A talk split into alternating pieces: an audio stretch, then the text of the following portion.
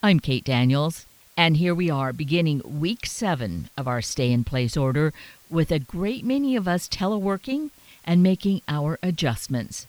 And then we find we're not just dealing with COVID 19, we have allergy season going on, and that is just making our life a bit more challenging. So, to the rescue? Well, to the medical professional for knowledge, because knowledge is power. We have with us Dr. John Knutson, a physician with PacMed, to provide some critical insights. Dr. John Knutson, good morning. Thank you so greatly for being with us this morning. Well, good morning to you too, Kate. Thanks for having me. Oh, it's my pleasure. I am looking forward to important, good information for myself, but of course, it's for our listeners uh, as we go through this very interesting time, I will say, but very challenging, very stressful time. And so, as we're going to look at the situation, why don't we begin first, though, with uh, you're giving us a little bit of a background on what you do with PacMed? I'm a physician at uh, PacMed, Pacific Medical Centers. I practice allergy and immunology. I treat patients uh, with common allergic uh, diseases, including allergic rhinitis, which is allergies, uh, food allergy, hives, um, and asthma. Asthma has an allergic component in uh, about 80% of children and 50% of uh, adults. So treating allergic inflammation is really important for asthma. Um, been at PacMed for about three years, and uh, it's been great. So you're relatively new to the Northwest? Uh, you know, I grew up in Bellingham, uh, then uh, trained in various places and actually practiced in Arizona for a number of years before relocating back here. Ah, okay. And it's been with PacMed that you've been for three years here in our area. That's correct. Right? Mm-hmm. Great. Yes. And of course, uh, we do think of this area as being, uh, what, like a hotbed for allergies, don't we? Well, it certainly can be for the spring pollen, for the tree pollens. Um, and spring can be as, as uh, like January, early February with some of the early tree pollinators like alder and birch, um, cedar, um, and and then through the remainder of the spring with the other trees. And um, this area, that's the most important um, pollen season. The uh, pollen can get quite elevated. It can be very uh, troublesome times. Um, the uh, summer uh, tends to have grass pollen, and it isn't quite as bad. And then the weeds come out in the end of summer and into the fall, and they're not quite as bad. But definitely, spring can be a big issue here. And in terms of this spring, is it kind of an average one, or are we seeing elevated levels of pollen and thus allergies? Oh, the, this spring has been uh, pretty bad. There has been um, a lot of pollen. There was um, that real dry spell we had in mid-April, um, and uh, that really brought the pollen out. The, um, the trees had um, a lot of moisture through the winter, and then um, they will release their pollen in the spring. If it is dry and windy, it really suspends the pollen and, and spreads it around. And um, I think we all saw heavy pollen on our cars and our decks, and um, there, there was significant pollen. I think it's come down somewhat with some of the more recent weather, but if we dry out again, it, will pop right back up. And so, with all of this pollen flying around, and yes, I certainly saw it out on the deck and the patio table and that sort of thing. So, right. Oh, and I don't think of myself as suffering from allergies. So, therefore, what are some of the common symptoms? Well, the most common um, have to do with nasal symptoms, with uh, runny nose, uh, sneezing, nasal congestion, uh, postnasal drip, uh, kind of some drainage going back into your throat and clearing that with a little bit of a cough, watery and itchy eyes. Um, itchiness of the ear canals drives some people just bananas, um, and plugging of the ears. Um, and you can have just generalized pruritus itchiness. Um, the skin becomes kind of inflamed if you have eczema when the pollen is up, um, and that can cause uh, a lot of discomfort. Um, and you can have fatigue when the when the pollens are high and you have a lot of allergic uh, inflammation. And with what you were saying initially about this, it almost sounds like a cold and having congestion with with the runny nose and watery eyes and, and that sort of thing going on. It can be difficult to to um, determine whether you're having a, a cold, a viral infection, or uh, an allergic response. But there's a few key differences. Uh, typically, with um, even a minor cold, you'll, you'll have some sort of fever. Um, and there isn't the, the itchiness involved. I think that's a key differentiator is itchiness of the eyes, itchiness of the nose, uh, the, the soft palate, the roof of the mouth becomes itchy, the throat is itchy. So sometimes uh, the itchiness will uh, um, allow you to, to know you're having allergic issues. Um, and uh, I also think the sneezing is important. With the onset of a virus, you may have uh, some sneezing when it first starts, but with allergic rhinitis, allergies, there's pretty significant sneezing that, that, that's persistent and ongoing. So, in terms of al- these allergies specifically, uh, if it's n- kind of mild, do you recommend that people take anything for that? Well, yes. Um, I mean, there's kind of three components to treating allergies. Um, uh, the, the number one treatment we recommend is avoidance, and uh, that can be difficult when the pollen is so high. But uh, actually, staying indoors is a good thing. And with this recent uh, COVID 19 self isolation, I've had some patients tell me even though the, the pollen is quite high, they feel pretty good because they've been spending so much time indoors. Um, it's important to keep the windows and doors closed, and um, if you are going out, um, wearing a mask actually helps filter the, the uh, allergen, the pollen. So um, it, the mask you're wearing for the COVID-19 will protect you from allergens. Also, wearing sunglasses or some eye protection can keep your eyes from getting exposed to the allergen. Uh, I don't recommend you're drying laundry outdoors that traps pollen, and then you have exposures. You're bringing that into the house. And I also uh, like to tell my patients that they're out with their pets, their dog on a run, bringing the dog in and wiping him down, brushing him quickly, and getting the pollen off the fur can be helpful. So that's kind of the avoidance measures, which sometimes can be very helpful. Um, the next step is uh, over-the-counter medications and uh, and, and saline rinsing. And um, I'd like to have my patients rinse with salt water, uh, kind of clear out irritants and allergens out of the nasal passages, and using a neti pot or just a, a buffered saline solution can be helpful. And then um, antihistamines, oral antihistamines can, can be helpful. Uh, the non-sedating antihistamines over the counter are quite good, and and then also nasal steroids, um, corticosteroid spray, very tiny amount. Steroid is sprayed into the nasal passages and um, helps reduce a number of the allergic symptoms. Is probably the most effective medication are the nasal uh, corticosteroid sprays. That's really so comprehensive, like just so great for anyone, depending on where you might find yourself on the spectrum. Correct, yes. Right. Now, the thing I, I feel that is probably the challenge, and as you said now during this time of COVID 19 and what we're needing to do to protect ourselves, but when you think of those symptoms you just mentioned, let's just kind of recap what are the symptoms for COVID? Well, COVID uh, has many similar symptoms, but uh, there are some differences. And one of the biggest differences is fever. And, you know, well over 90% of patients with COVID 19 uh, have a fever that's um, temperature over 100. Um, and um, so that is a key differentiator. And there tends not to be so much uh, upper airway symptoms. It tends to move right into the lungs. So there's a dry cough and, and shortness of breath, but there can also be some sore throat and headache.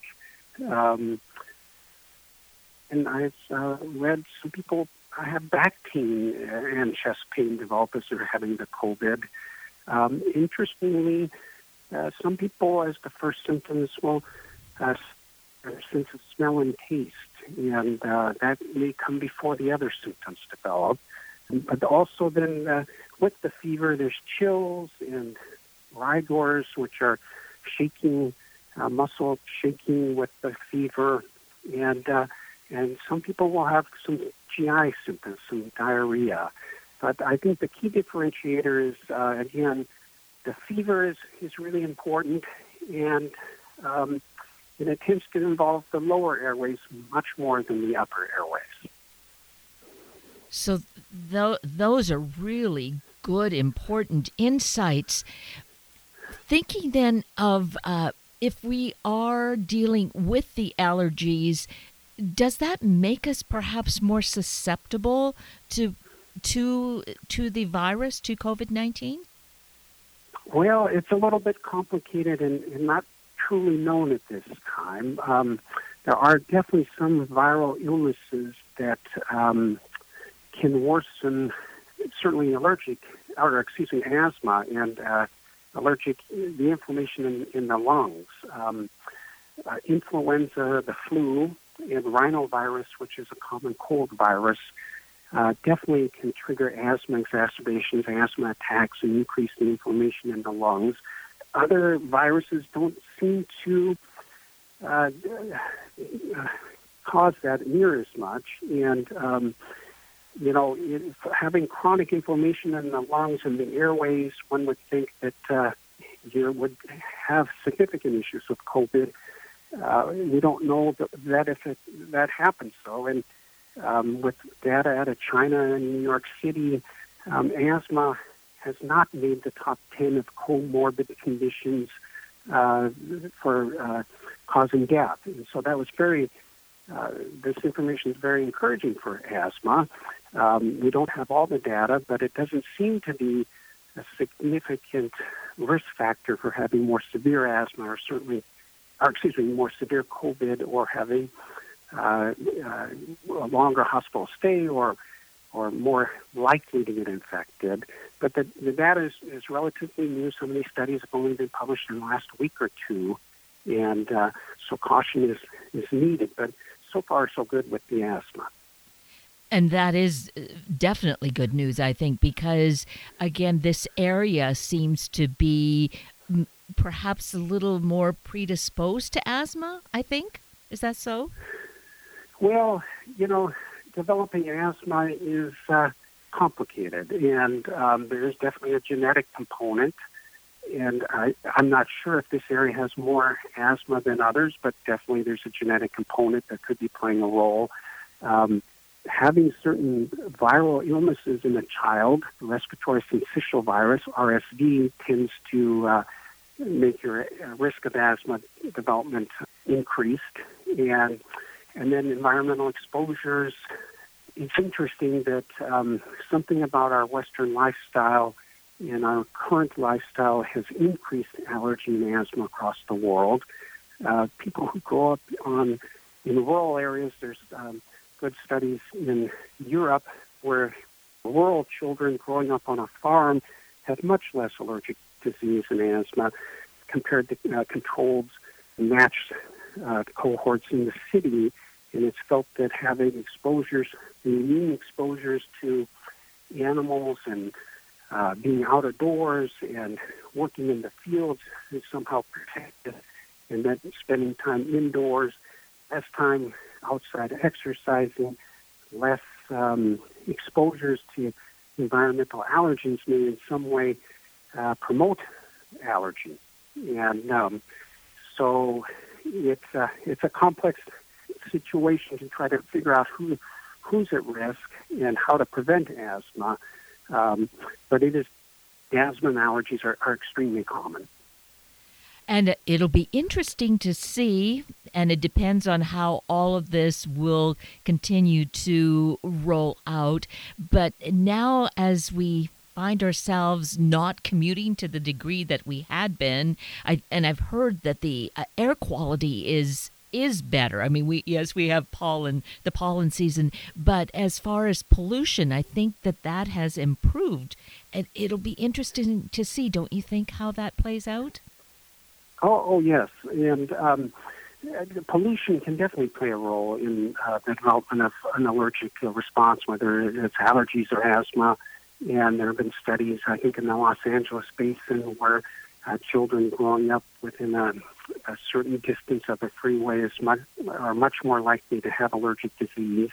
And um, it's felt that diesel particles, in particular, promote uh, an allergic uh, inflammation response. And um, so it, it, it, will be interesting to see um, as pollution levels drop if, if patients improve. Um, but there definitely can be a, a response to pollution um, which is not good. Right. So the thing that concerns us right now, then, with allergy season overlapping with uh, COVID nineteen, and I think you've you've given us really good insights into this. So, should people have a concern as to whether they're just dealing with allergies or COVID nineteen? Uh, well, I mean, yeah, it's uh, it's interesting because uh, again, the um, this COVID nineteen came to our area right as the uh, allergy season started, and um, so there has been a lot of confusion and anxiety. Um, but you do want to keep your allergic um, your allergies under control. Um, if nothing else, just to help uh, with anxiety, so you you know if um, you have that under control and you can afford continue to monitor for other symptoms. Um, it's not the best time to to be out and about for uh, a number of reasons, and that may help keep allergies under control. And again, I've mentioned um, wearing a mask for the COVID 19 prevention also helps with the allergy uh, prevention uh, and minimize allergic uh, potential exposures. So, um, you know, it, it, it, I think it's important to keep the allergic disease under control. Uh, we don't think it's a risk factor, but we don't know for certain.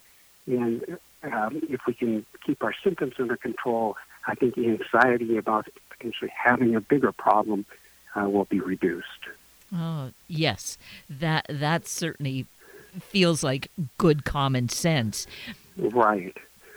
And when you're mentioning wearing the masks, you know, that's such a huge question mark and controversy and, and challenge, really, because of the type of mask. And we don't want to be uh, using masks that should really be in the hands of those who are uh, in hos- the hospital workers and the emergency personnel. So, what what is your recommendation for that? Oh, you know, I, I've just been recommending uh, a common uh, homemade or, or, or purchased cloth mask. I don't think it needs to be medical grade or anything. Certainly for pollen and allergens, they, they are much larger than viruses, and that would work well for filtering pollens out. Um, and it seems that um, COVID-19 coronavirus, um, the exposure matters. So even if the amount of exposure matters. So even if your mask, you're wearing a cloth mask, doesn't 100% prevent uh, the virus uh, exposure. If you can reduce that by 50%, 70%, um, you're much less likely to uh, develop an infection. And the infection you develop may be more mild. It seems like the reason healthcare workers in Italy were having such severe issues was they they had no personal uh, protection equipment and were having massive exposures, and that led to really significant disease. Some people with uh, coronavirus infection are fairly mild. It's not clear exactly why, but one thought is that they had more of a mild exposure and uh, were therefore had uh, less disease. So any cloth mask uh, would work great for pollen and allergen prevention and would decrease um, the coronavirus exposure uh, to some degree. And I think that would be very helpful. and I think I've I've heard people saying they double up uh, on masks like those the the paper ones that we might find when we go to a clinic, having that then covered by a cloth mask. Does that make any difference? Do you think? You know, there, there's very little data, and I mean the the the best mask is the N19, which is uh, used in uh, high risk situations in a healthcare facility and needs to be fitted. Beyond that, the standard surgical mask is probably helpful, um, but wearing uh, a mask, a double mask, I'm not sure we have a lot of data about that. Yeah. And really, we're just living through this, so everything is new data and and new experiences, and we're we're just trying to figure it out as we go along. It seems right. Oh, it, it's just amazing. I mean, sometimes uh, the information changes by the hour, and um, with the medical uh, studies being published, um, they're being um, reviewed and published quite rapidly. And, and every week, there's uh, incredible new studies coming from China, from Europe, from the United States, and um, there may be totally different information in the next week, but um, yeah, it, it's really been remarkable how quickly the information is being disseminated, and, it's very encouraging. And what about in in your work uh, with uh, allergies? Have you had any incidents of someone really testing uh, positive for COVID nineteen? You know, I have not. Um, I've had plenty of uh, discussions with patients, and um, several have been tested, but thankfully in my practice, nobody has yet tested positive. Um, we have uh, switched to a lot of virtual visits and uh, bringing very few patients into the clinic at this time. Um, and it's been good. I've been um, kind of surprised by the response of the patients to these virtual visits. Um, they've they've worked out well, much better than I would anticipate, and I think people have been pleased. They don't have to leave the home and can have uh, medical care and a human interaction on their iPhone, and uh, so. Uh, you know, I think that it, it, there's been a rapid transformation in how we're delivering care right now and trying to keep people safe, keeping them at home, and that's worked well. And uh, the virtual visits have been quite uh, quite satisfying. And I had an experience of a virtual visit because my husband was actually the one speaking with a physician, and I was just there to listen. And I was just so amazed and impressed and thought that it was uh, more thorough than I thought even a, a visit at uh, right in the office might be. I mean, those are, are certainly effective, but uh, I, I'm as I say, I was impressed by that. Oh yes, and you know I think it's a it's an intimate um, exposure to your physician who's right there on your screen, who's not uh, being distracted, and uh, it has been yeah, it's been really pretty good. So, kind of as an aside to that, do you do you feel uh, that this is has a potential to be at least part of how we might move forward and work would be done? Oh, I think so. I think um, this has moved uh, the the technology has has moved us, uh, and and uh, uh, coronavirus has moved us along the technology more rapid than uh, than we ever have, and I think there will be some component of, uh, of virtual visits from here on out. Um, it, it is kind of to determine how how much that's going to play a role, but I, I think it's worked so well. I I imagine there'll be uh, virtual follow-ups at least uh, for the foreseeable future. Um, certain things you obviously have to be brought into the office for allergy testing or uh, lung follow with asthma. a lot of routine follow-ups uh, may be able to be done at home, which is convenient for everybody. Yes, and then you know just kind of the ripple effect outward of is saving time on on both sides, but also saving uh, you know not having to use our cars to get places. Again, we're going to cut down on that pollution and keep our air cleaner. Oh, absolutely, yes, and uh, you know, there, it uh, probably cuts uh, the amount of uh, time and effort down significantly to be able to to uh, have your visit at home rather than uh, scheduling half an hour, counting on traffic to get to your physician's office and back, and and, and so it, yeah, it has worked very well. Really, this uh, sounds sounds great. Sounds promising. So, just uh, kind of getting back to uh, any of us that are dealing with allergies and how we might have uh, concerns health wise if if the allergies well uh, if if it's impacting us and and we can't really judge for each individual but that individual is asked to go to work what is your feeling about whether they should be going out uh, or if there should be some sort of way to um, offer them uh, some special consideration to be able to stay home? Well, you know, I, I think anybody who's having significant allergies um, at this time uh, should probably try to stay away from work. And um, it should, uh, you know, if you're not sure, you think, hmm, something's come up. Am I getting sick? Is this an allergic issue? You know, staying home for a day, taking uh, avoidance measures, and uh, saline rinses, maybe some antihistamines. If you improve, now then back to work the next day.